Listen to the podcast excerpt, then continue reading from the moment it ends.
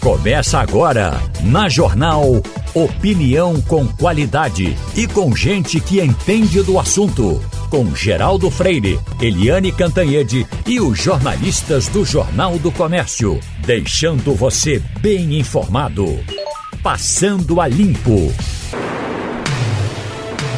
Começando o Passando a Limpo nessa segunda-feira, na bancada do Passando a Limpo este, neste dia de hoje, nós temos Maria Luísa Borges, Sandro Prado e Fernando Castilho, todos aqui no estúdio. Daqui a pouquinho tem Eliane Cantanhede também participando aqui do, do Passando a Limpo.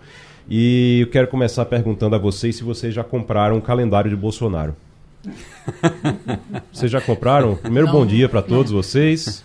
O, o Jair Bolsonaro, o ex-presidente Jair Bolsonaro, é, a família Bolsonaro ali resolveu vender, fazer, abrir uma loja com a marca Bolsonaro. Eles abriram uma loja virtual, estão vendendo tudo que você imaginar, inclusive tem calendário do presidente Jair Bolsonaro para você saber que dia do ano você está, olhando lá para a cara do, do ex-presidente. Você Olha, que é para quem é fã deve, é, deve é, vender bem, né? É, se tiver uma foto do presidente, eu prefiro o calendário de Nossa Senhora da Conceição. Porque também vende no dia 8 e às vezes a gente compra, como a minha família. Eu sou devoto de Nossa Senhora do Carro, mas eu prefiro Nossa Senhora da Conceição também. Até porque hoje o calendário você tem nas mídias digitais, você tem no, no seu telefone, você tem até sistemas. Poderia ser mais moderno, né? Você poderia vender um programinha que anunciasse datas, mas vamos ver. Como é que é? Sandro... é? Qual é o tamanho? Tem alguma coisa assim, as medidas? Sandro Prado já, já comprou o calendário do Bolsonaro, não? Não, eu vi hoje justamente a divulgação nas mídias sociais, o filho dele anunciando nessa loja oficial de produtos Bolsonaro. Eu acho que aproveitando ainda a grande popularidade que ele tem nas redes sociais, só no Instagram ele tem 25 milhões e 200 mil seguidores ele faz postagens ainda quase diárias e muita gente ainda curte, muita gente ainda comenta, mesmo passado esses dois meses de governo. Então acho que para ele não deixar esfriar essa marca, eles estão agora ganhando um dinheiro a mais, né? Parece que devem estar numa situação financeira aí não muito boa com essa loja com N produtos, inclusive esse calendário para você ir lembrando dos feitos que Bolsonaro fez durante a sua gestão. Pelo menos isso é a fala do filho dele. Rapaz, eu só acho complicado porque é, não sei se todo mundo está percebendo, mas é um, um calendário que está sendo lançado agora. E a gente está em março já, praticamente. A gente está no final de fevereiro, quase março. Amanhã é. É meio atrasado para você já. É porque você já vem com folhinha para você tirar, né? Nas. É, sabe quanto é o calendário do Bolsonaro? Não tenho ideia. Jair Bolsonaro. O produto está em pré-venda, viu? A página nem, não está nem vendendo, vendendo ainda, está em pré-venda, ou seja, vai chegar mais atrasado ainda, você vai chegar no meio do ano esse calendário. E ele está por R$ reais. Tá por 59 é reais. É uma, é uma doação, né? Isso o calendário grande, tá? Tem um calendário de parede que é R$ 59,90, 60 reais.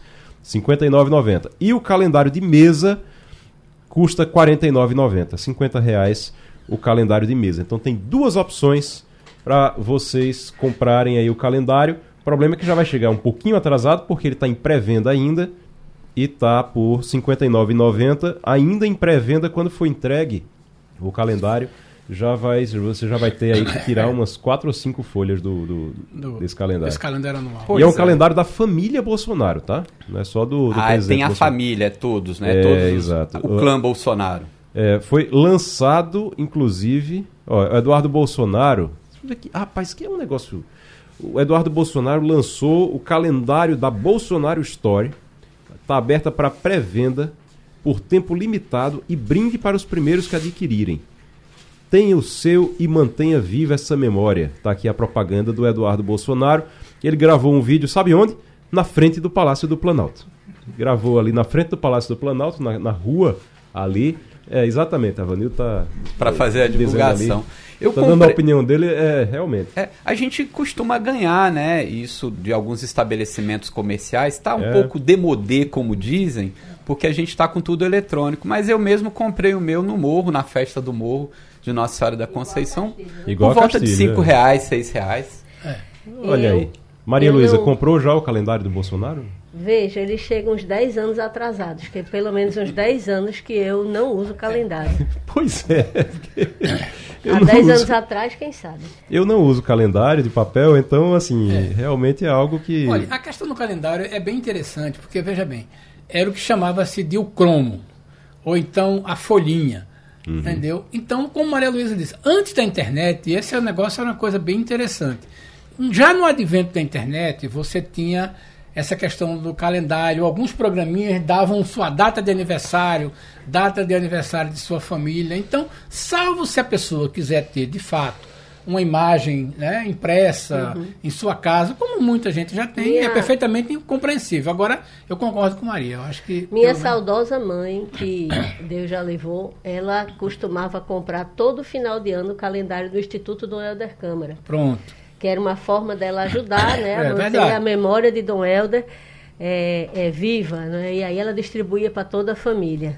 É, tem aquele famoso calendário das guerreiras, né, do- é, é, que é é, em homenagem a mulheres que ve- venceram o câncer de mama, que também é uma, é uma iniciativa que as pessoas compram para apoiar. Do ponto de vista de iniciativa, eu acho justo. É, Deve é. haver público Tá claro, e deve haver é, a intenção de que essa chama siga viva. Eu acho mais é, é, legítimo né, do que outras iniciativas que talvez não sejam é, tão, tão legítimas. O que é que acontece? Tem um produto, tem o É. público interessado, Uhum. as pessoas vão E comprar. tem um público interessado. Isso, vão Tem um comprar público não pela, pelo calendário, eu não compraria um calendário, É. né? Isso. Mesmo que fosse uma causa que eu apoiaria. Hoje em dia eu não vejo sentido em comprar um calendário, mas quem sabe na Bolsonaro Story a- as pessoas interessadas consigam Mas, encontrar. é, mas precisa, dizer uma, precisa dizer uma coisa.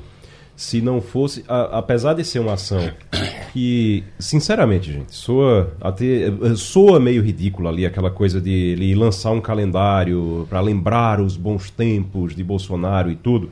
Mas tem um fato, e um fato que está acontecendo agora, nesse momento. Nós estamos aqui, os quatro, falando sobre ele. É, pronto. Então, assim, é uma, é uma maneira de colocar na pauta. É uma maneira de colocar na pauta. Estamos aqui falando sobre o assunto. Exato. E eh, não é, não se engane se isso for, eh, se isso não for a- a- e não é a primeira e única ação. Sim. Vai ser, Com vão ser certeza. várias ações desse tipo para manter o nome E às vivo. vezes, até ações que não têm ligação direta com a família Bolsonaro, são ações espontâneas. Eu me lembro que após o impeachment de Dilma, apareceu na cidade uma loja chamada Golpe Store. E as pessoas iam lá comprar camisetas É. é, é, com a cara de Dilma, ou dizendo abaixa o golpe, ou dizendo fora Temer, enfim. Eu acho que esse tipo de iniciativa é, costuma é, acontecer, né? É sempre que você tem assim uma, uma questão, porque Bolsonaro ele deixou de ser simplesmente uma pauta política e virou uma pauta é, muito cara para quem, quem tem, por exemplo, a questão dos costumes mais forte do que tudo. Verdade, verdade. Ele se tornou um, um- um- um- como se fosse um símbolo de uma série de bandeiras, né? Nem todas elas eu, eu acho que fazem sentido na nossa sociedade. Acho que a mais danosa delas é a bandeira armamentista. Né? A gente está vendo aí episódios que nos mostram que a nossa população não tem é, maturidade para ter de forma tão fácil um, um porte de armas. Mas, assim, tem várias bandeiras que as pessoas é, encontram né, em Bolsonaro o seu baluarte.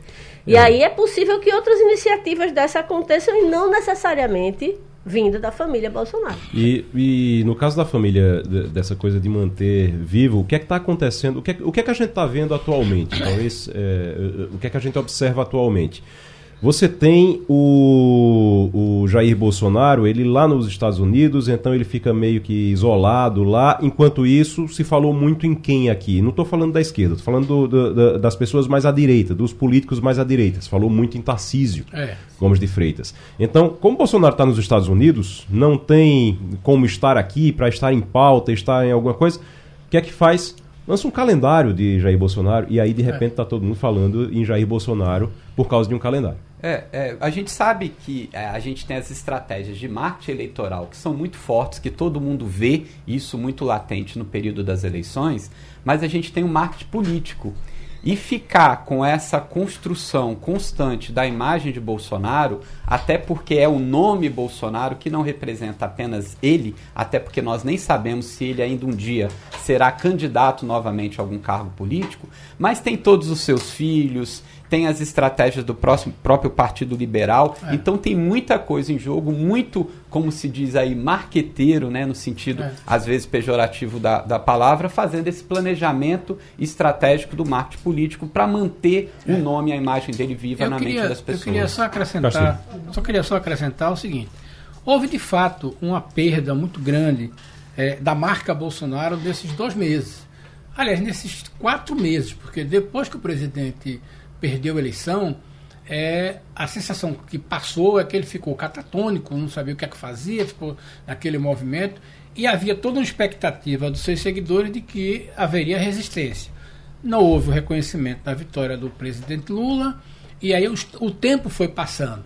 Certamente, como o Bolsonaro é um produto digital, é um produto que, como o Sandro disse, ele tem quase 50 milhões de inscrições em várias, quando a gente soma todas as redes, é um produto, as pessoas viram que essa, essa marca foi caindo, foi caindo, foi caindo, e certamente alguém é, próximo disse, olha, a gente precisa manter alguma coisa.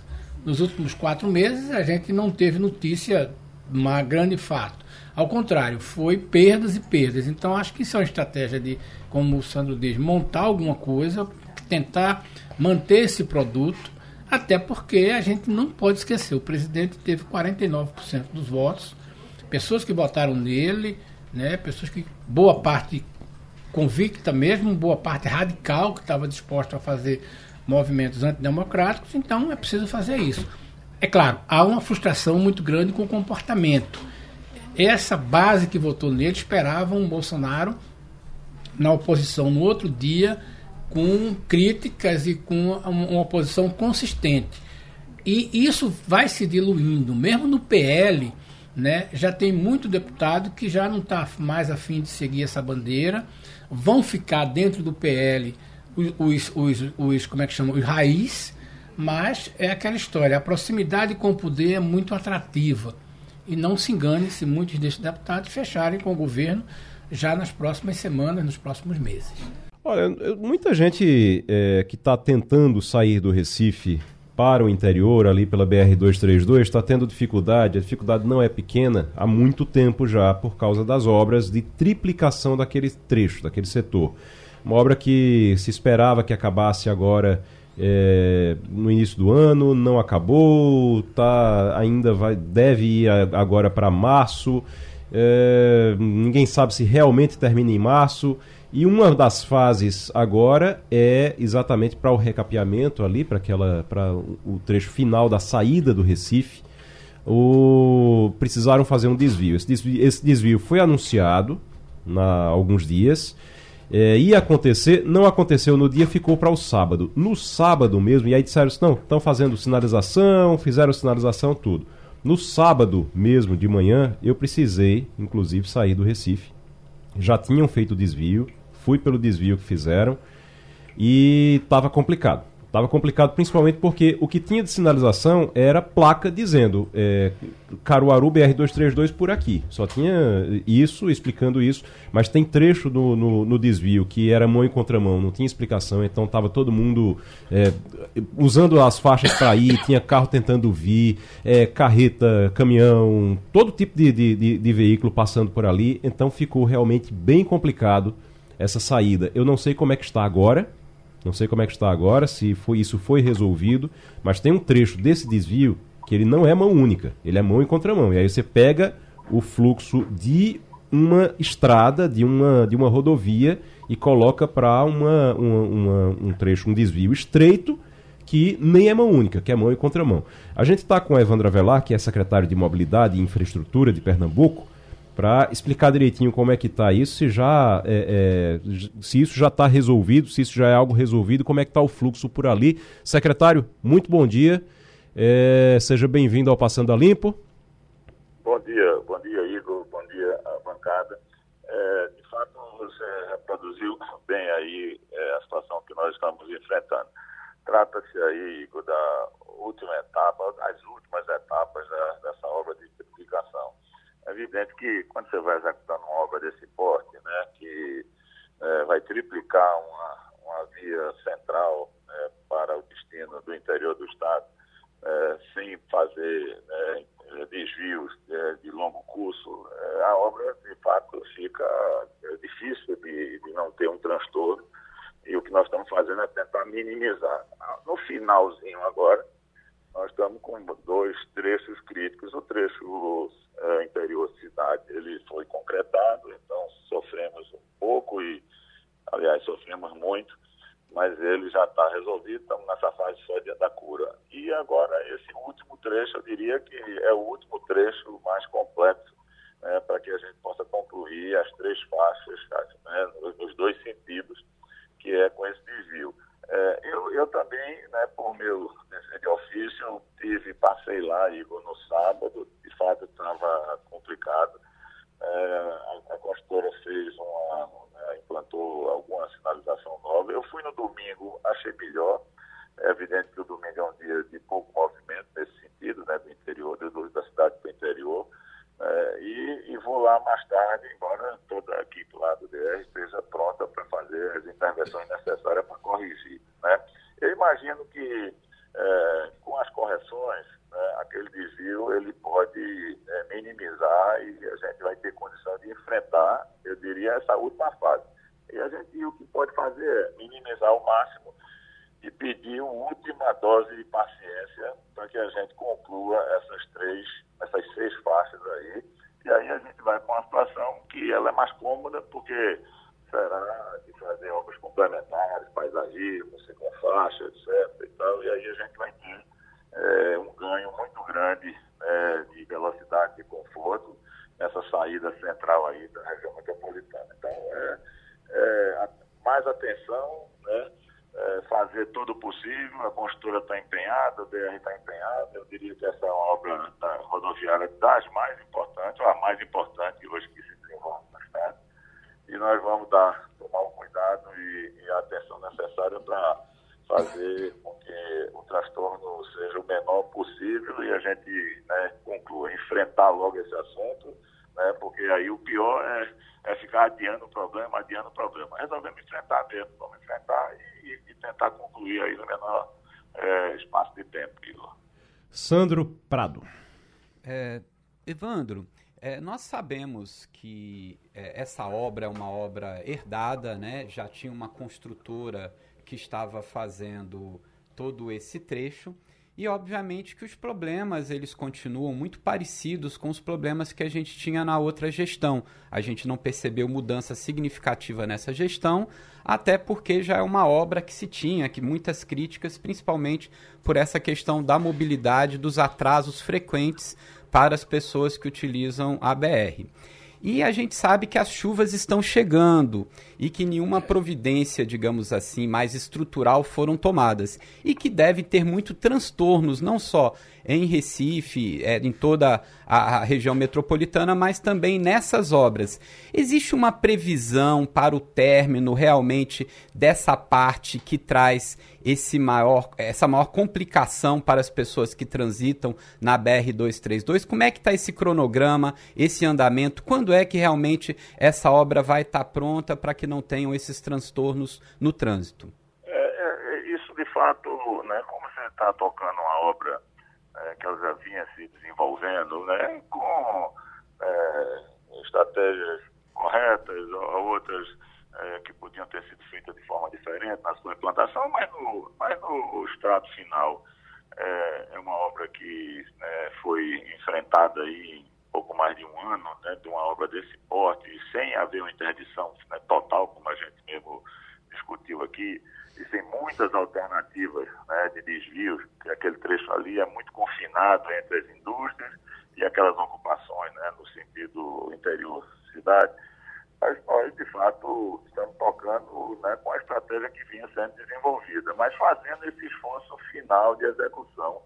E a nossa expectativa é que até o, fim, o final de março, no, nesse fim de abril, seja, numa perspectiva de que antes da Semana Santa a gente tenha as três, as seis pistas liberadas para que a gente possa continuar lateralmente fazendo as obras complementares do que eu falei, de ciclofaixa, de, de paisagismo, etc. Então, acho Secretário. que é um pouco mais aí de, de paciência, a gente vai ter essa solução é, desenvolvida e, e vamos virar essa página. Secretário, isso é informação importante. Então, antes da Semana Santa, isso está resolvido, está liberado ali entrada e saída da, da, da capital, do sul é do Recife. Nosso, é o nosso esforço, é o nosso esforço, Igor. É evidente que nós temos sempre que contar com algumas imprevisibilidades no processo uhum. de execução. Por exemplo, a gente, todo, todo dia é importante, a construção tem trabalhado né, né, 30 dias direto. Né? Então, Uhum. Mas a gente ia fazer esse desvio na quinta, né? Houve aquela chuva né, inesperada naquele período, etc.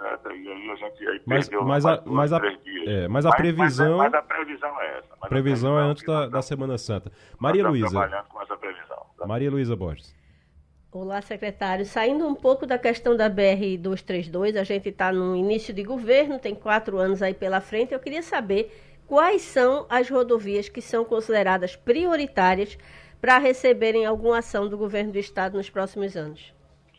Olha, Maria Luísa, é, é, é, precisaria a gente, de fato, conversar de forma mais longa. De fato, esse é um assunto important, importantíssimo. Né? Só para fazer uma retrospectiva, né? o Estado tem uma malha enorme, são mais de 7 mil quilômetros, né? É, que durante muito tempo sofreu muito, seja de, de, de conservação, seja de recuperação, etc. E a gente está agora debruçado num conjunto de, de, intervenções que eles vão ter que ser confirmadas na medida que a gente tenha orçamento e disponibilidade financeira.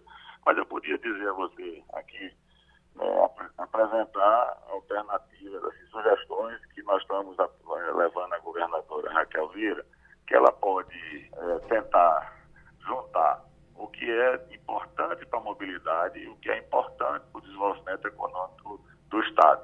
Por exemplo, a PE 15. A PE 15 é, um, é o mais importante corredor é, norte e sul da região metropolitana que liga aqui Recife, Olinda, Paulista, Igaraçu, Abreu e Lima. Essa é uma obra que tá, foi iniciada no final da gestão passada. O corredor estava né, quase intransitável, então houve uma, uma ação é, importante para que isso fosse é, executado. E nós, nós, já retomamos essa obra, ela hoje tem, hoje tem um desenvolvimento e a gente espera que a gente resolva essa questão do corredor que tem a ver com, com, com mobilidade.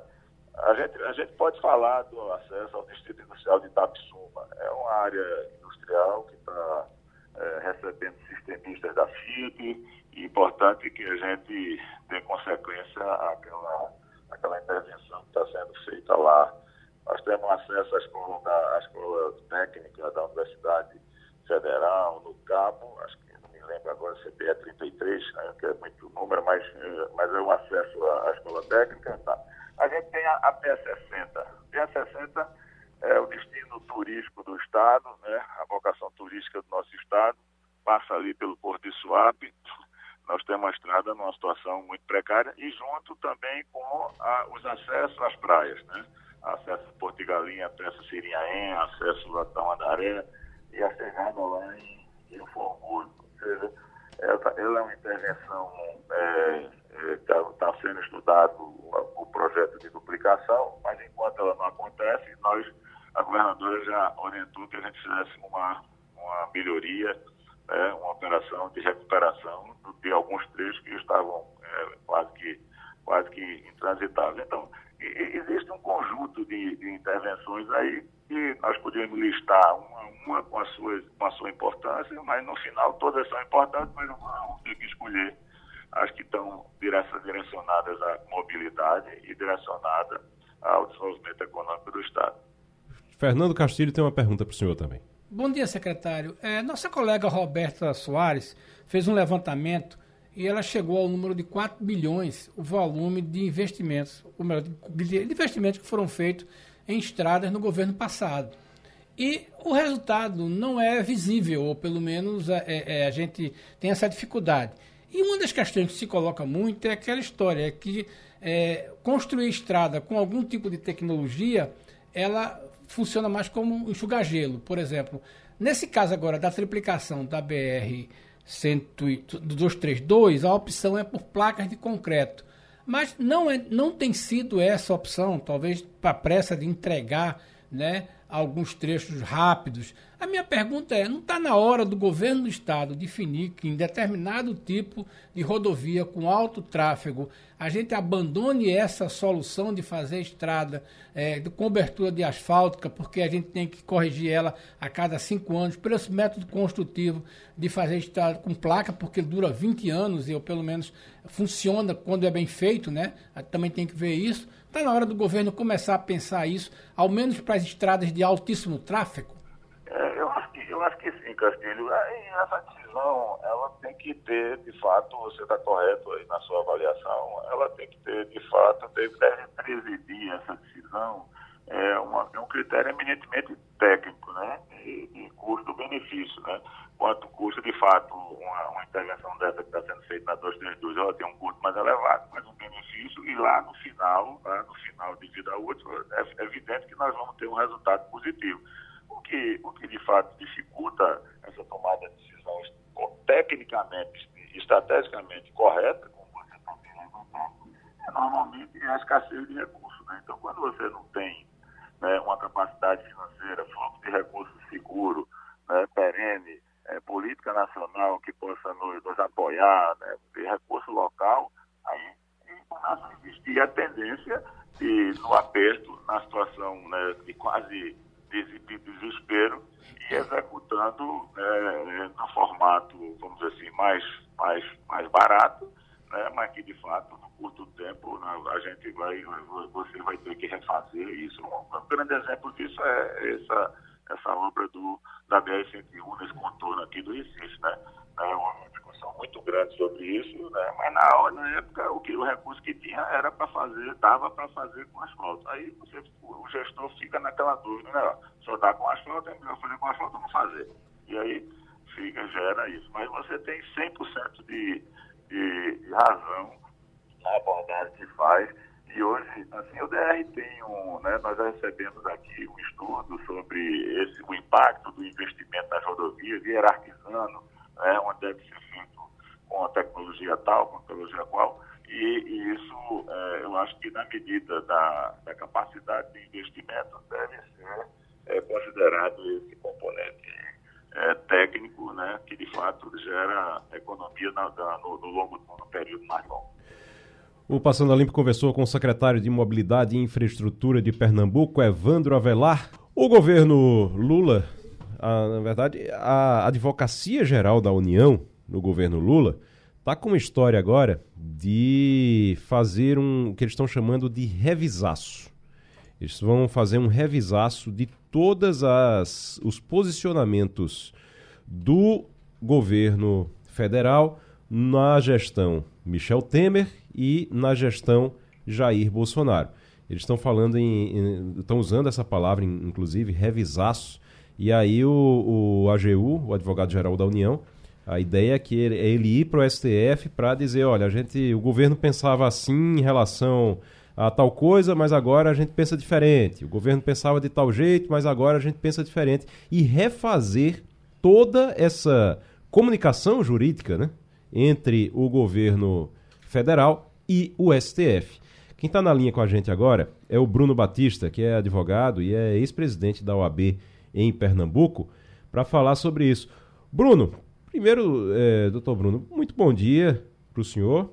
Eu queria que o senhor falasse é, como é que funciona isso. Cada governo que entra muda de opinião e como é que fica o, o, a segurança jurídica do país, se for, se for desse jeito sempre. Bom dia, Igor Maciel. Bom dia a todos os ouvintes da Rádio Jornal. Sempre bom falar com você, que sempre traz temas instigantes, importantes aí para o nosso país.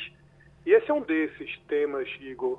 Realmente, a AGU ela deveria ser um órgão de Estado e não um órgão de governo. É, esse é um princípio legal e constitucional. Agora, a realpolitik, né, a, vida real, o mundo da, da, vida real, demonstra que nem sempre é assim. Eu posso lhe dar um exemplo bem claro e, e recente. Nós tivemos aí um caso de um AGU que, durante o governo Bolsonaro, pediu exoneração, foi muito elegante, inclusive, Mas, por coincidência, nos dias anteriores, o presidente, o então presidente Bolsonaro, assinou uma ação direta de inconstitucionalidade sem a AGU contra o lockdown. E aí quem voltou? Voltou o André Mendonça, que agora é ministro do Supremo Tribunal Federal, voltou a ser o AGU. Então há efetivamente, termina ocorrendo uma identificação entre o governo, quem está ocupando transitoriamente o governo, e a Advocacia Geral da, da AGU. Para você ver, o papel da AGU nas ações diretas de inconstitucionalidade, que é aquela ação que se entra no Supremo para declarar uma lei inconstitucional, é defender a constitucionalidade daquela lei. Ela tem um papel rígido. É como um advogado que atua na esfera criminal. Ele não pode pedir para o seu cliente, eu quero a pena máxima para ele, eu quero que ele seja condenado. Ele não pode fazer isso. A AGU, do mesmo jeito, ela tem o dever de defender a constitucionalidade das leis. Mas o Supremo, em 2009, abrandou esse entendimento para dizer, aí surgiu a palavrinha mágica, razoabilidade. Razoabilidade a gente usa uhum. para tudo, né? Uhum. Então, quando for razoável, a, a AGU pode defender que aquela norma é inconstitucional. É isso que pretende fazer agora a AGU, é dizer que nesses casos específicos, em alguns casos, a, a, a, o diploma legal, o diploma normativo, ele, é, na verdade, ele é efetivamente constitucional, ao invés de defender a, constitucionalidade como vinha fazendo. É, o, o, um, dos, um dos pontos, um dos processos que a AGU está querendo é, modificar a, a posição do governo é em relação a um processo de Bolsonaro que é do marco temporal, que discute se a data da promulgação da Constituição de 88 deve ser usada para definir a ocupação tradicional da terra por indígenas. É, o que chama atenção é, é, exatamente, como o senhor disse, essa questão da segurança jurídica, porque você fica é, é, dependendo do presidente que entre, imagine que Lula, vamos dizer que Lula termine o mandato e Bolsonaro volte. Aí volta tudo de novo? Vai de novo modificar tudo? É algo que realmente a gente precisa, o STF deveria ter um limite, talvez, para isso. Mas a gente está com uma bancada aqui, tem Sandro Prado, tem Maria Luísa Borges e Fernando Castilho para lhe perguntar. Alguém tem? Eu... Maria Luísa? É, olá, doutor Bruno. Uma, uma questão que me vem à memória é que esse, esse princípio da impessoalidade ele começou a ser é, relativizado quando a gente teve um titular da AGU defendendo Dilma Rousseff no, é, no julgamento do impeachment. Naquela ocasião, é, é eu, é, é, era uma mudança nova na lei, mas de fato ele, ele deveria estar defendendo a União fosse de uma inocente ocupada, é, a, a, o papel dele não era defender um dos lados, pelo menos em princípio é, é o que me parece. Essa constante revisão, isso parece muito um revanchismo e dá a impressão que a AGU não tem muito o que fazer, porque se a principal tarefa dela passa a ser revisar o que o governo anterior fez, como é que ficam as novas demandas? Como é que isso vai ser encaminhado? Perfeito, Maria Luísa. Concordo inteiramente com você. É como eu disse no início, que a, a, a AGU ela tem que ser um órgão, na verdade, de Estado, independentemente do governo, do ocupante daquele governo que é transitório, ela tem que defender políticas permanentes para o Estado e não políticas de governo específicas. Essa questão, inclusive, da defesa da AGU, do eventual ocupante do cargo, foi uma mudança legislativa que eu acho, inclusive, que foi é, para pior. Né? A gente tem aí casos em que uh, tivemos aí no impeachment né, da, da ex-presidente Dilma Rousseff, a AGU defendendo. Nos casos, inclusive, que, que o ex-presidente Bolsonaro também é réu no Supremo, aquela questão do próprio inquérito da fake news, a interferência na Polícia Federal, vazamento de informações, também era a AGU que defendia até o final do ano passado, quando aí o, o agora ex-presidente Bolsonaro contratou advogados particulares por não confiar na atuação da AGU depois que ele saísse do governo. Mas isso realmente é algo, eu acho que é uma mudança legislativa para pior. E o Supremo vem contribuindo para criar essa, essa, essa sensação de insegurança jurídica que é muito ruim. Decisões recentes que a gente tem visto aí em matéria tributária, em matéria de anistia política, em outras matérias, mostram aí uma, uma geração de segurança com a modificação de seus entendimentos. E a segurança jurídica é importante para que a gente possa viver em paz e para que os investidores possam vir também investir no nosso país. Sandro Prado. É, doutor Bruno, É, a gente sabe que a Constituição brasileira, é, embora pareça para a gente que é antiga, né, porque é de 1988, mas em relação a grandes países do mundo, ela é minimamente recente. É, e essas ações diretas de inconstitucionalidade, elas acabam sendo constantes. E dessa vez, né, a Advocacia Geral da União, ela entra em alguns temas polêmicos, como o Igor falou do marco temporal para demarcação de terras indígenas, da lei das estatais, que é muito importante, é muito diferente a visão é, do governo Bolsonaro para o governo Lula. Nós temos também muitas questões que são contraditórias na área ambiental, mas a gente ouve falar, né, por parte de um dos participantes da Advocacia Geral da União, que o estado de coisas institucionais na política é, ambiental do país parece ser visível. Ou seja, com essa fala, parece que aos quatro anos atrás, no governo Bolsonaro e nos dois anos e meio do governo Temer, algumas coisas estavam sendo feitas que não eram constitucionais. E agora, depois de seis anos e meio, é que isso seria revisto. Realmente, essa influência dos presidentes do governo Temer, Bolsonaro ou Lula sobre a nossa Constituição, ela é, é possível? Como é que nós poderíamos fazer para blindar esse tipo de coisa de interpretação é, de questões constitucionais de acordo com cada governo? Perfeito, Sandro. É, realmente, esse, que vem chamando aí de revisaço, né, que vem chamando sobre isso, me parece que são três pontos principais.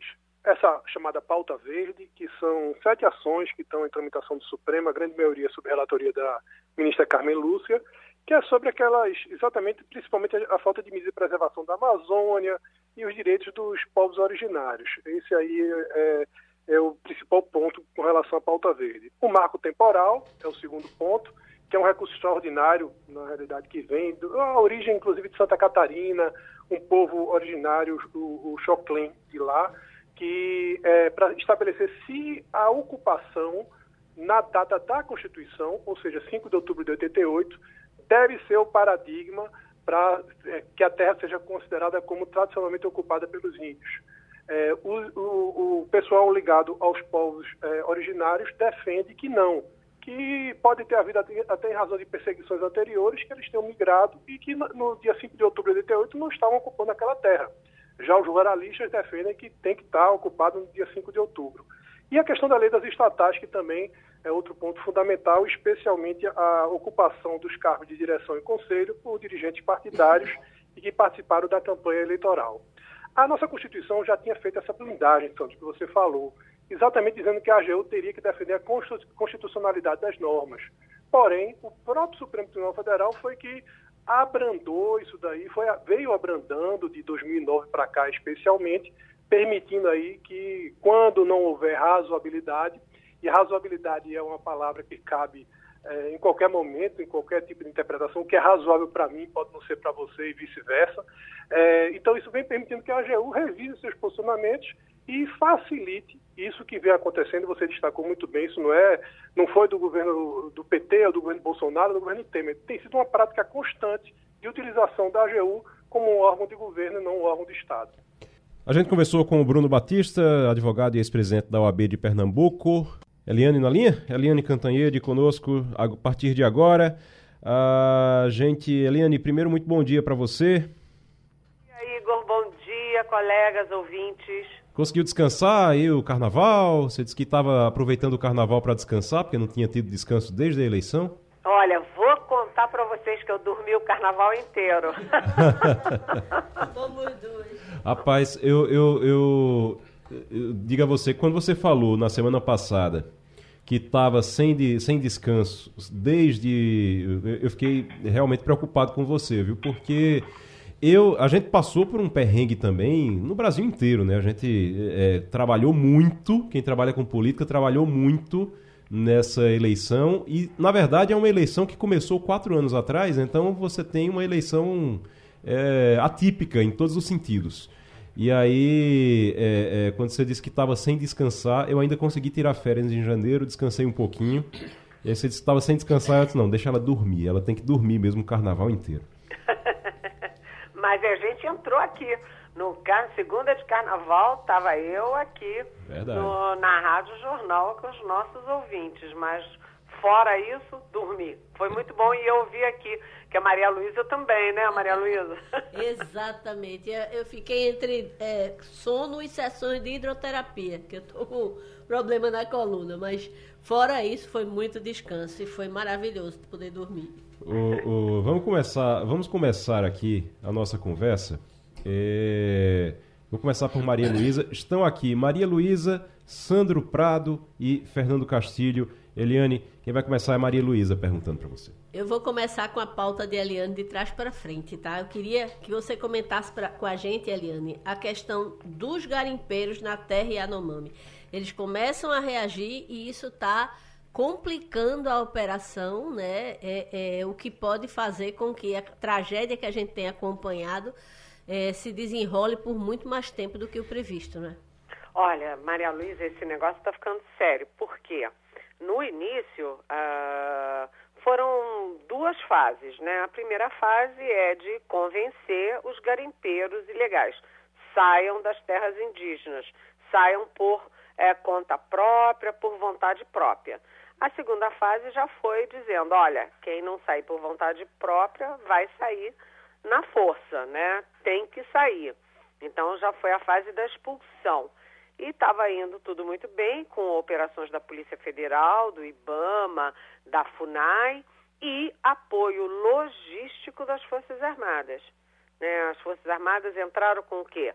Com transporte de mantimento, com transporte de medicamentos, com os transportes é, de indígenas que precisaram de tratamento de saúde, esquálidos, né, coitados, é, em Boa Vista mas agora a coisa complicou, porque os, os garimpeiros que estão resilientes lá, que se eles é, se recusam a sair, eles estão reagindo a bala. E teve um atentado a bala contra ali um posto do Ibama.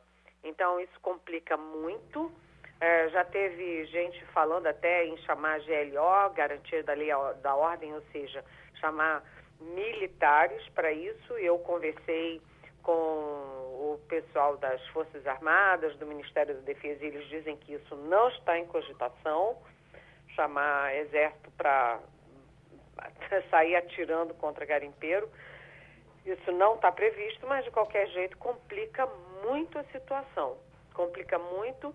Eles estão tendo muitas reuniões o ministro Flávio Dino da Justiça, o ministro é, José Múcio da Defesa, para decidir uma estratégia que não tenha, que não chegue aí a um confronto armado.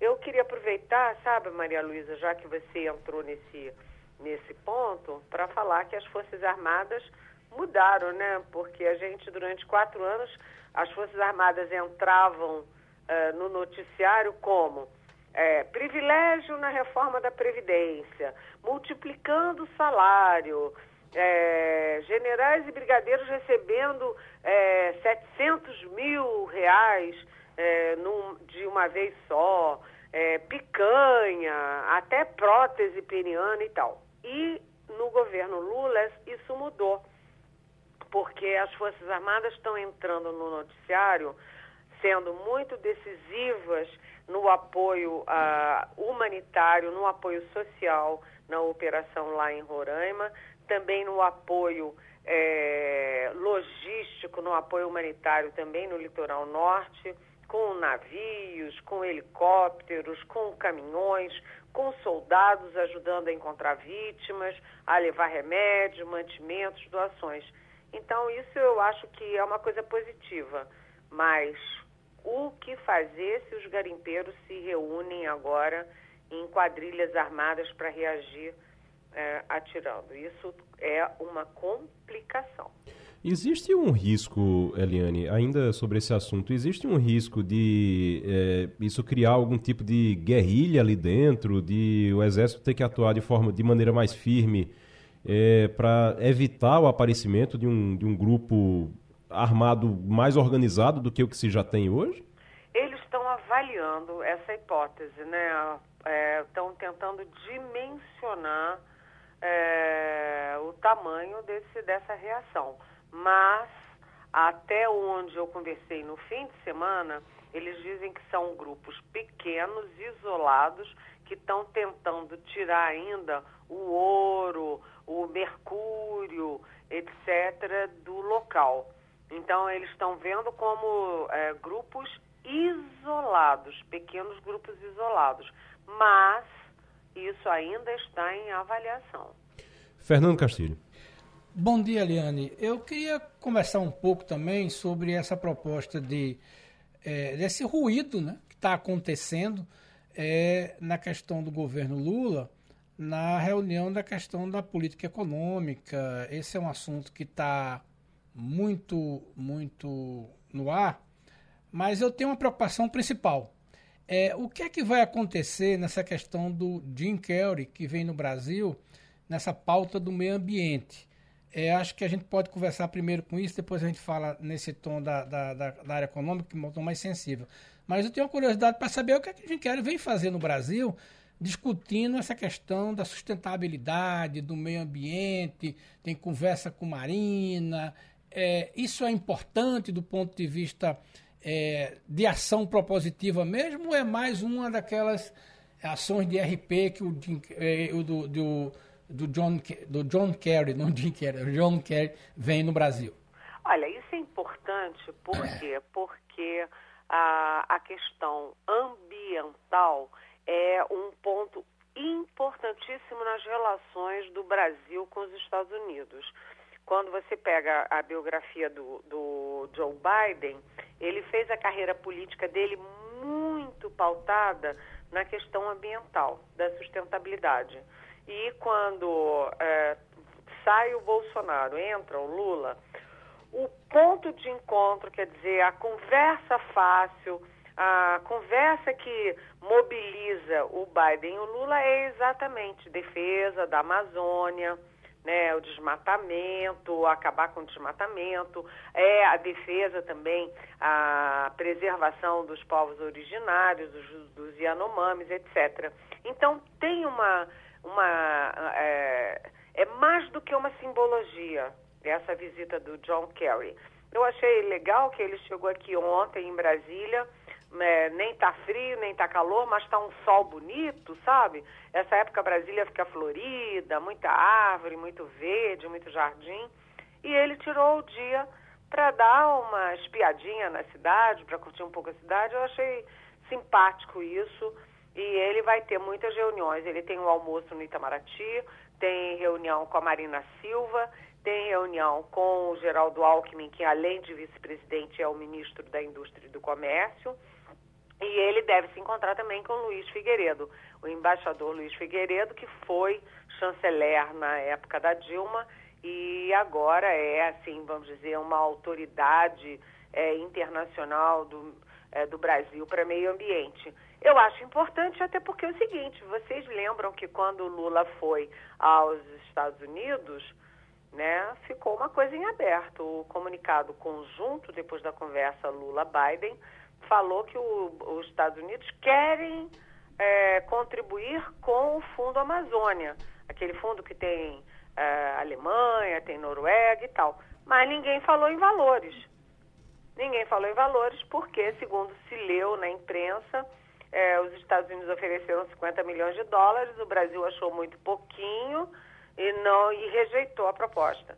Então, é, é uma das questões que pode sair dessa visita do John Kerry, é, o valor do apoio dos Estados Unidos ao Fundo Amazônia. Seria resolver, seria resolver esse valor. Agora, Eliane, esse valor, a Alemanha já paga isso, eu acho que a Noruega também já, já tem. É, e assim, sabe qual é o valor que eles pagam? É, não sei. Eu sei que os Estados Unidos despejam bilhões de dólares na Ucrânia para reagir pois à é. invasão da Rússia. Pois é. Né? é. Despejam bilhões de dólares em outras, outras uh, frentes dos Estados Unidos no mundo. E aqui 50 milhões de dólares para a maior potência econômica do mundo é muito pouquinho. Agora, eu só queria fazer uma ressalvinha aqui entre nós em família. Uhum. É que o último resultado do desmatamento da Amazônia não foi bom. A gente esperava que já no início do Lula, fosse ter aí uma boa notícia, ah, o desmatamento caiu, as queimadas caíram, a Amazônia está resistindo, e isso não aconteceu. Ou seja, o processo de devastação continua. Isso é ruim. Sandro Prado. É, esse assunto realmente ele é, é bastante complexo. É, quando a gente fala disso, como é, você colocou, Eliane, que muitos recursos, na verdade, dos Estados Unidos acabam sendo direcionados, ao invés de políticas de preservação do meio ambiente, que é uma pauta importante, para as questões relacionadas ao conflito bélico entre a Rússia e a Ucrânia. E o chanceler Mauro Vieira, ele tem alguns posicionamentos para que a gente saiba realmente se o Brasil está neutro, está pendendo para apoiar a Ucrânia ou a Rússia. Realmente hoje, qual é o posicionamento né, do, do, do Brasil em relação a esse conflito bélico? Realmente tem essa intermediação, essa mediação de Lula é possível? Como que está isso hoje em relação ao governo de Lula com o conflito Rússia e Ucrânia? Olha, Sandro, eu conversei com o chanceler Mauro Vieira na sexta-feira, até uma conversa longa lá no Itamaraty, é, e ele reconheceu que é, o Brasil não lançou uma proposta de paz. Né? O Brasil lançou uma ideia de criar uma frente de países para negociar primeiro o cessar-fogo e depois do cessar-fogo uma mesa de negociação para tentar negociar um armistício, uma paz. Né? Então o Brasil não tem uma proposta. Quem colocou 10 pontos de paz foram, foi, a, foi o Zelensky, da Ucrânia, e também a China colocou 12 itens que não estão sendo muito levados a sério, não. Mas o fato é que o Lula já conversou sobre isso com o Biden ele deve conversar uh, provavelmente amanhã com o Zelensky, que é o presidente da Ucrânia, por telefone. Ele deve marcar uma ida a Kiev, a Ucrânia, para ver em loco a situação. E mais, é, o chanceler, né, o Mauro Vieira, me disse o seguinte, que sem a China não tem uma solução, não tem uma saída. Que os Estados Unidos têm que sentar e conversar com a China sobre a questão da Ucrânia. Né? Tem que buscar uma sintonia. Estados Unidos e Ucrânia têm que buscar. Né? E aí a gente lembra, a China faz parte dos BRICS. E a Rússia também. BRICS são Brasil, Rússia, Índia, China e África do Sul. E aí quando você olha, é, nesses BRICS, claro que a Rússia sempre impediu qualquer condenação a ela na ONU, óbvio a China tendeu para Rússia. A Índia e a África do Sul ficaram neutras. E o Brasil foi o único país que votou é, criticando a Rússia pela invasão. E, e votou sucessivamente nesse sentido. Na própria semana passada, o Brasil votou a favor é, do cessar-fogo da retirada das tropas da Rússia. E, uh, portanto, o Brasil está neutro, mas ele não está tão neutro quanto, por exemplo, a, a Índia e a África do Sul. E vai ter uma reunião de presidentes dos BRICS na África do Sul em julho.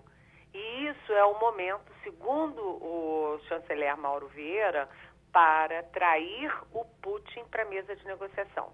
Segundo Mauro Vieira, para mim, o, os BRICS criam um ambiente confortável para o Putin sentar e admitir conversar sobre o cessar-fogo. Agora, só uma, uma questão complicada aí é que o Mauro Vieira admite que nessa negociação possa ser incluída que é aquela região de Donbass, na Ucrânia, que é uma é a região separatista, onde tem muitas separatistas que são pró-Rússia, que essa região poderia ficar sob o controle da ONU enquanto houvesse a negociação de paz. Mas nem os Estados Unidos, nem a Europa, muito menos a Ucrânia, admitem qualquer tipo de perda de território da Ucrânia, mesmo que temporariamente. Eliane, voltando aqui para o Brasil, o Lula tem uma reunião hoje sobre a questão que divide a área política e a área econômica dentro do governo, que é a reoneração dos combustíveis. Para a gente explicar, é, o Fernando Haddad é a favor, aliás, não, é a, não de agora, desde o início do ano que ele é a favor de reonerar, de voltar com aquela cobrança dos tributos, e aí o preço do combustível voltaria ao que era antes dessa medida que foi tomada pelo governo Bolsonaro no final do ano passado, já pensando na eleição, e a, a, a ala política do PT, Fernando Haddad é ministro da Fazenda, da ala econômica, a ala política do PT é contra e vem, inclusive, iniciando um processo de fritura de Fernando Haddad dentro do governo. Isso pode gerar uma crise maior mais para frente. Essa reunião hoje, o que é que deve sair dessa reunião de hoje? Está uma confusão danada. Tá. Você descreveu bem, né?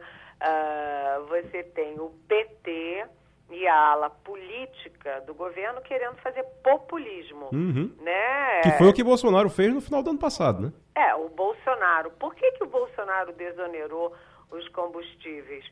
Porque o Bolsonaro queria ganhar a eleição. E ele conseguiu desonerar os combustíveis, baixar a gasolina e baixar o diesel na marra para tentar se reeleger.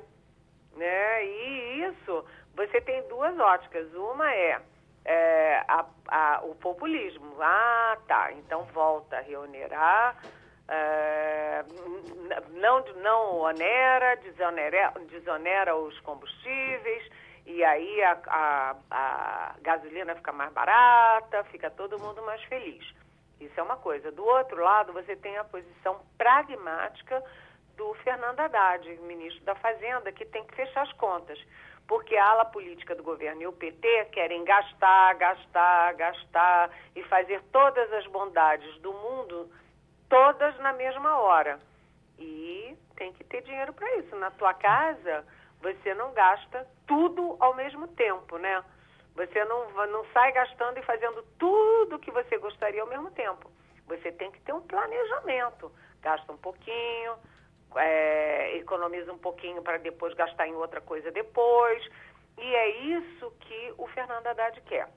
Essa reunião de hoje vai ter o Lula, o Jean Paul Prates, que é o futuro presidente da Petrobras, o Rui Costa, que é o chefe da Casa Civil, e o Fernando Haddad. Curiosamente, todos eles são do PT. Todos. O Prates, o Costa, o Fernando Haddad e o Lula. Todo mundo do PT. Mas o Fernando Haddad é, tem que ser prestigiado, porque o Lula não pode pegar o Fernando Haddad e puxar o tapete dele pela terceira vez. O Fernando Haddad perdeu uma, perdeu duas, não pode perder essa terceira, né? E tem que ter um discurso, porque além de tudo tem uma questão que ajuda essa ala política populista, que é o seguinte: aumenta a gasolina, aumenta a inflação, aumenta juros. Então é uma coisa muito complicada e, olha, eu não aposto o que, que vai acontecer. Tudo depende do Luiz Inácio Lula da Silva. Se ele vai ser pragmático, como ele foi no primeiro governo, ou se ele vai ser populista, como a Dilma foi e como Bolsonaro foi. Eu acho muito curioso, muito curioso mesmo, porque eh, sempre, eu vou dizer uma coisa, sempre que eu digo isso, ou na, na, na coluna, no jornal, no Jornal do Comércio, ou, ou aqui, Sempre que eu digo isso, aparece o que eu recebo de comentários é, me esculhambando, não é brincadeira, principalmente dos petistas. Mas é, é, impressionante como, em alguns pontos, o governo Bolsonaro se parece muito com o governo Lula. Nesse, nessa, nessas questões que ligam às oportunidades que o populismo entrega. Porque as oportunidades que o, o, o populismo entrega, é, entrega são é, é, imensas e os petistas, essa ala política do PT, ela gosta muito disso. Adora isso. Então, do mesmo jeito que Bolsonaro lutou na época, só lembrando, só para lembrar, é, precisou, eu acho que trocar duas ou três vezes o presidente da Petrobras para poder conseguir o que ele queria na época. Precisou trocar. Exatamente, exatamente. Precisou trocar três vezes. Acho que foram três vezes o presidente da Petrobras para poder conseguir o que ele queria, porque ele queria de todo jeito tirar os impostos dos, dos combustíveis. E o PT era contra, o PT reclamava. O PT reclamava, batia o tempo todo. E agora está a ala política do PT dizendo: não, não, o correto é a gente manter do jeito que está. E aí eu não sei o que é que isso pode acarretar no futuro, porque a bomba no futuro vai ser grande e os estados dependem também dos tributos. Se você não tiver tributo, você não faz o que precisa fazer. A gente começou o programa hoje falando de estrada, falando de recuperação de estrada aqui em Pernambuco. Se você não é, não tem dinheiro, você não pode recuperar a estrada. Castilho. Bom dia, Eliane. É, eu estava vendo aqui, por uma dessas coincidências, que saiu agora o Boletim Focus e mais uma vez o mercado sobe a estimativa da inflação vai para 5,90. Então, a cada vez mais se aproxima de 6 e os chamados preços administrados já subiram um pouquinho mais. Era 9, agora 9,04. Ou seja, a pressão de inflação é muito forte. Agora, como é que você analisa, observando o, as suas fontes, essa força da ala política? É, o presidente, nos últimos meses, tem dado sinais de que não é o Lula de 2000, é, é, e 2010 e 2006. Né? Essa força política, você que está aí vendo, ela é importante, ela é relevante, ela pressiona. Qual é a avaliação? Se fosse medir, você diria que ela é mais importante do que a Haddad? Olha, é, o que eu diria é o seguinte, você tem razão, o Lula de no, o Lula 3, né, o Lula do terceiro mandato, ele está mais petista, ele a alma dele populista está mais evidente, portanto é mais arriscado. Agora, ele botou o Fernando Haddad lá porque o Fernando Haddad é super leal, o Fernando Haddad não vai bater de frente com ele, não vai, sabe, criar problema mas o Lula pode criar muito problema Verdade. para o Fernando Haddad. O Lula é, é, aquela história, né? O que que o Pedro Malan diz, o que que o Armínio Fraga diz, o que que é, o Pércio Arida diz, a Helena Landau, os grandes economistas do país. Que o Lula acerta quando ele faz um discurso de que é preciso focar em educação, em saúde, em ambiente, é, e focar na questão social brasileira, que é gravíssima. O Lula acerta, o discurso dá certo, mas o que ele não pode fazer é contrapor isso à irresponsabilidade fiscal. É querer fazer isso é, chutando para cima a questão fiscal, a questão das contas públicas, porque isso quem acaba pagando o preço é exatamente o mais pobre. Eu acho que primeiro, o Lula está mais petista, mais populista nesse terceiro mandato. Segundo, que o Fernando Haddad não sabe dizer não para ele. É um problema. E terceiro, a Gleice Hoffmann, quando ela põe alguma coisa no Twitter em nome do PT, na verdade ela está falando em nome do Lula. São movimentos combinados. Isso é muito perigoso porque o Lula. Não adianta o Lula acertar no resto se ele errar na economia. Né? Se a inflação ficar fora de controle, como já está, acima da meta, é, aliás, acima do teto da meta, uh, se uh, os juros, é, se ele quiser combater os juros na canetada, como a Dilma Rousseff fez e foi um desastre, se ele for fazer populismo na economia, o Lula está lascado. E a gente sabe que o populismo na economia é, não interessa. É, tem o populismo de esquerda e de direita. E eu concordo plenamente com você, Castilho. Quando você fala em populismo, a direita e a esquerda ficam muito parecidas. Eliane, sabe qual é o problema? O problema é que o PT, é, tem uma ala do PT que quer é, fazer populismo, que aí você, falou, você citou bem inglês, Hoffman, e Gleisi Hoffmann quer é, deixar o PT popular e o governo Lula popular.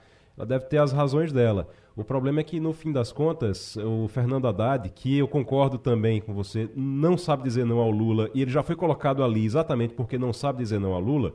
E o Fernando Haddad é quem paga o boleto no final da, da no final da história. O boleto chega para ele pagar. E aí a gente vai ter realmente, pelo jeito, muita dificuldade.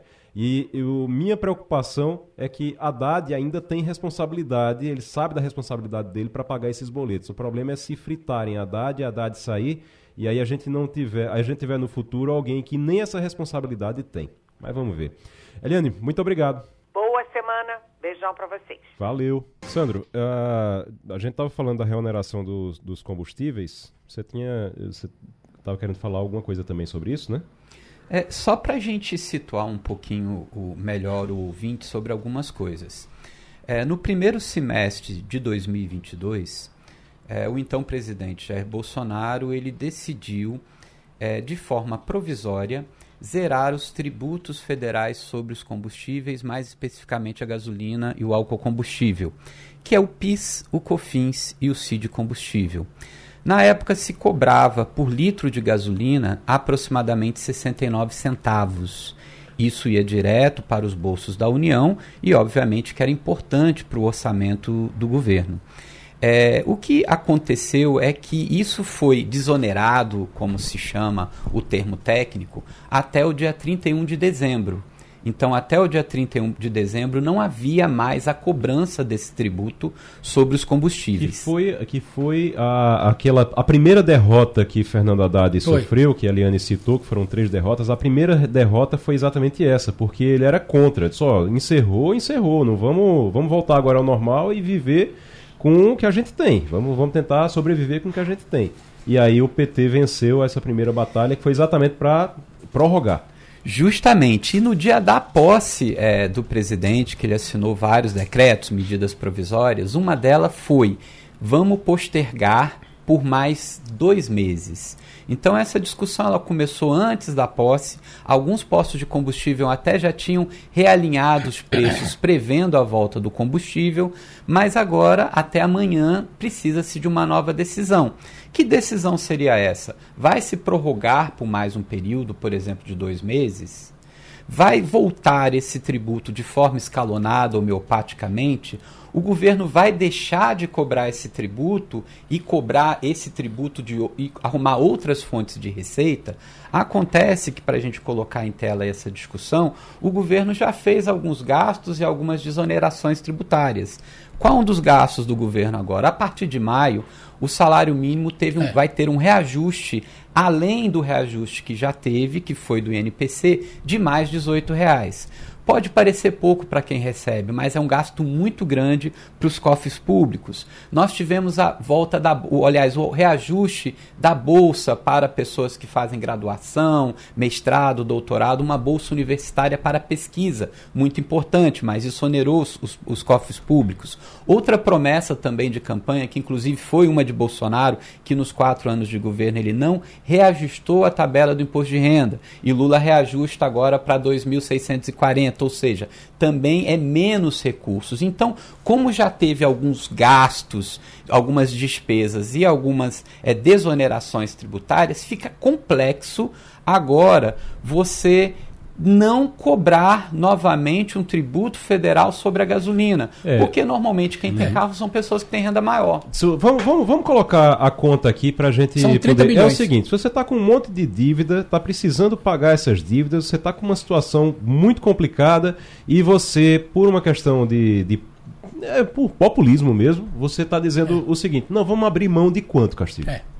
Olha, é, a, conta, a conta hum. que atual é de 20, 30 bilhões, é o que o governo deixaria de arrecadar se começasse a arrecadar a partir de dia 1 é, Lembrando uma coisa, esse talvez seja o melhor momento do presidente Lula. O melhor seria dia 1 porque ele estava com 100%, né, a força de, de, de, de energia dele, tá, a pilha estava em 100%. Dois meses depois começa a haver desgaste. Então, qual é o problema hoje que alguns analistas fazem? Olha, Lula tem 46 meses ainda de governo. Hum. É muito tempo para você fazer o que você quiser, para você gerenciar. Dois meses você está se instalando.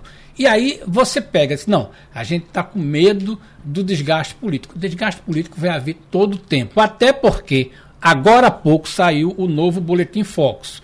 Previsão do mercado, 5,9% esse ano. Ou seja, O mercado financeiro está dizendo que a gente vai cravar 6% de inflação.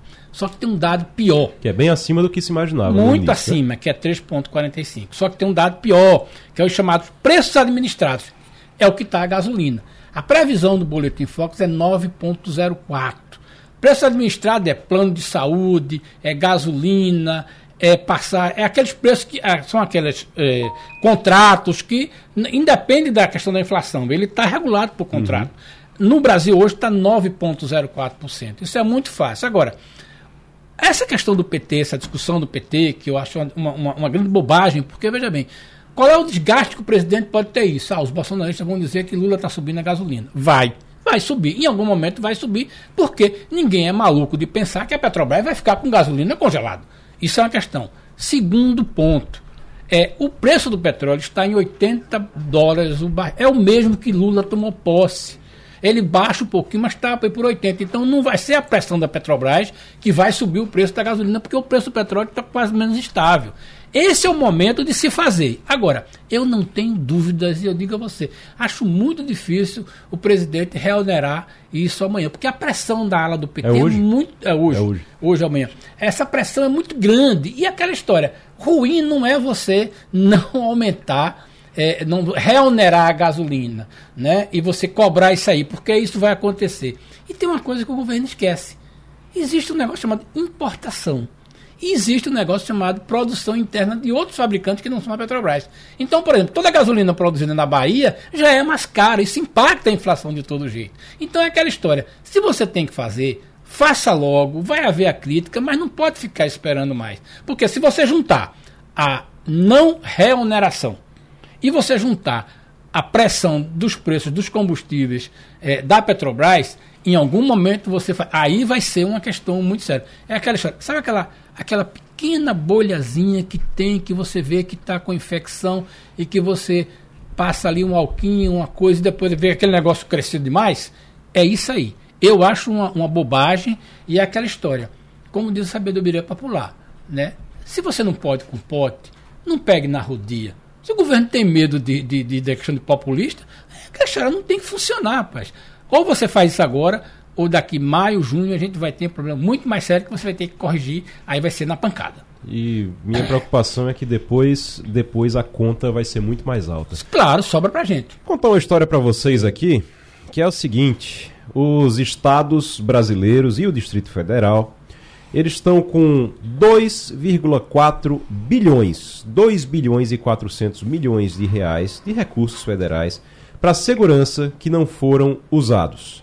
Então aí, assim, isso podia ter virado estrutura para segurança pública, não sei, talvez isso pudesse até é, ser utilizado para construir delegacias, é, poderia estar sendo utilizado para é, construir postos de, de, de, de segurança e isso não foi utilizado.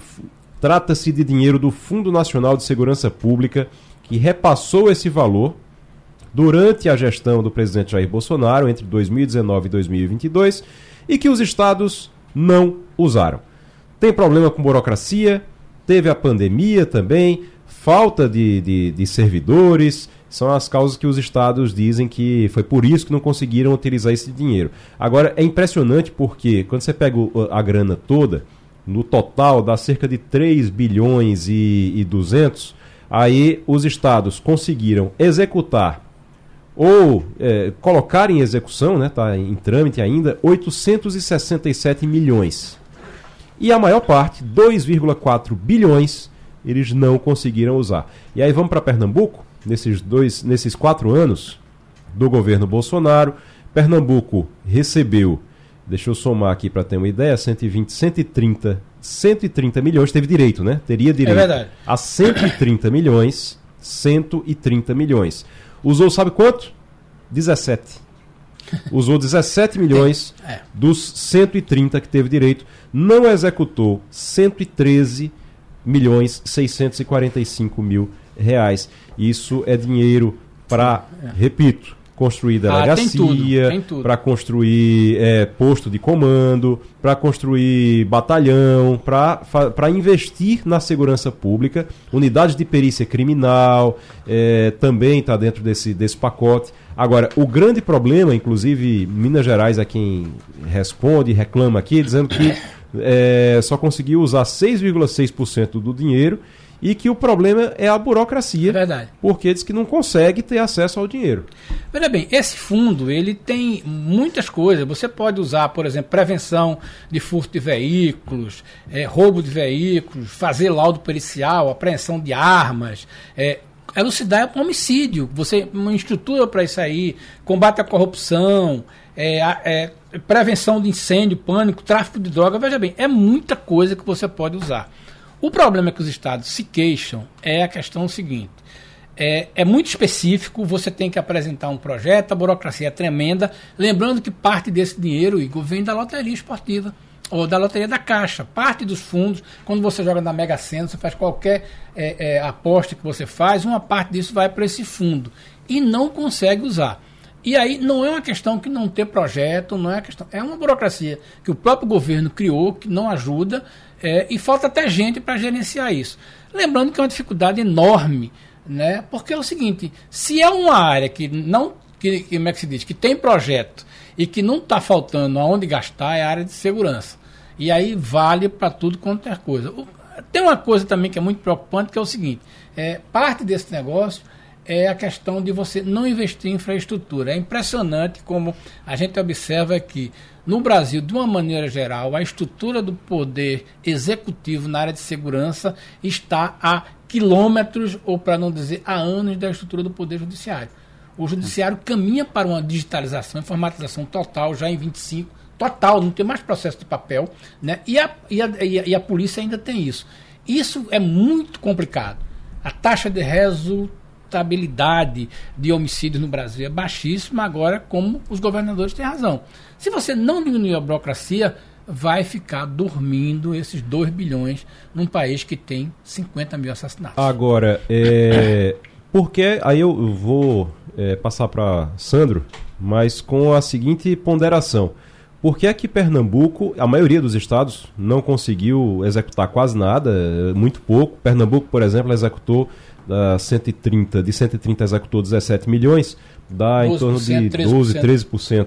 13% mais ou menos de execução. Mas São Paulo, por exemplo, conseguiu. São Paulo conseguiu executar quase 50%. É, Paraná conseguiu executar quase, quase 50% também.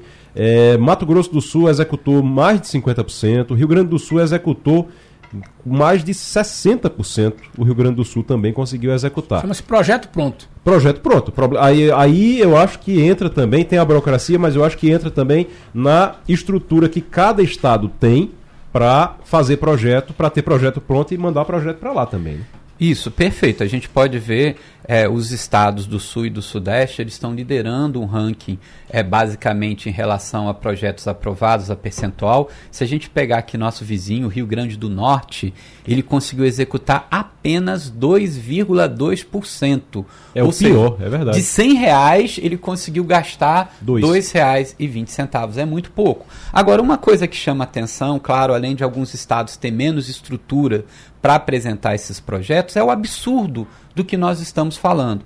Ou seja, os recursos existem, os estados não conseguem executar, a nossa segurança pública ela está caótica em todos os estados do país, não é algo só de Pernambuco. Então é bom que esse ponto esteja em tela e que isso seja resolvido. Ou seja, eu acho que é uma prioridade do governo resolver para que a partir de agora os estados consigam executar, mesmo que homeopaticamente, cada vez mais esses projetos. O que está faltando? É já ter um projeto pronto, é uma ajuda, é do próprio governo federal para que esses projetos possam é, ser realmente feitos pelo Estado, ou cada Estado vai fazer isso de forma individualmente, vai se ter aí um grande é, concertação política, porque nós precisamos que esses recursos sejam investidos, porque todo mundo sabe o drama que a gente sofre na violência urbana no nosso país. Final do Passando a Limpo. A Rádio Jornal apresentou opinião com qualidade e com gente que entende do assunto. Passando a Limpo.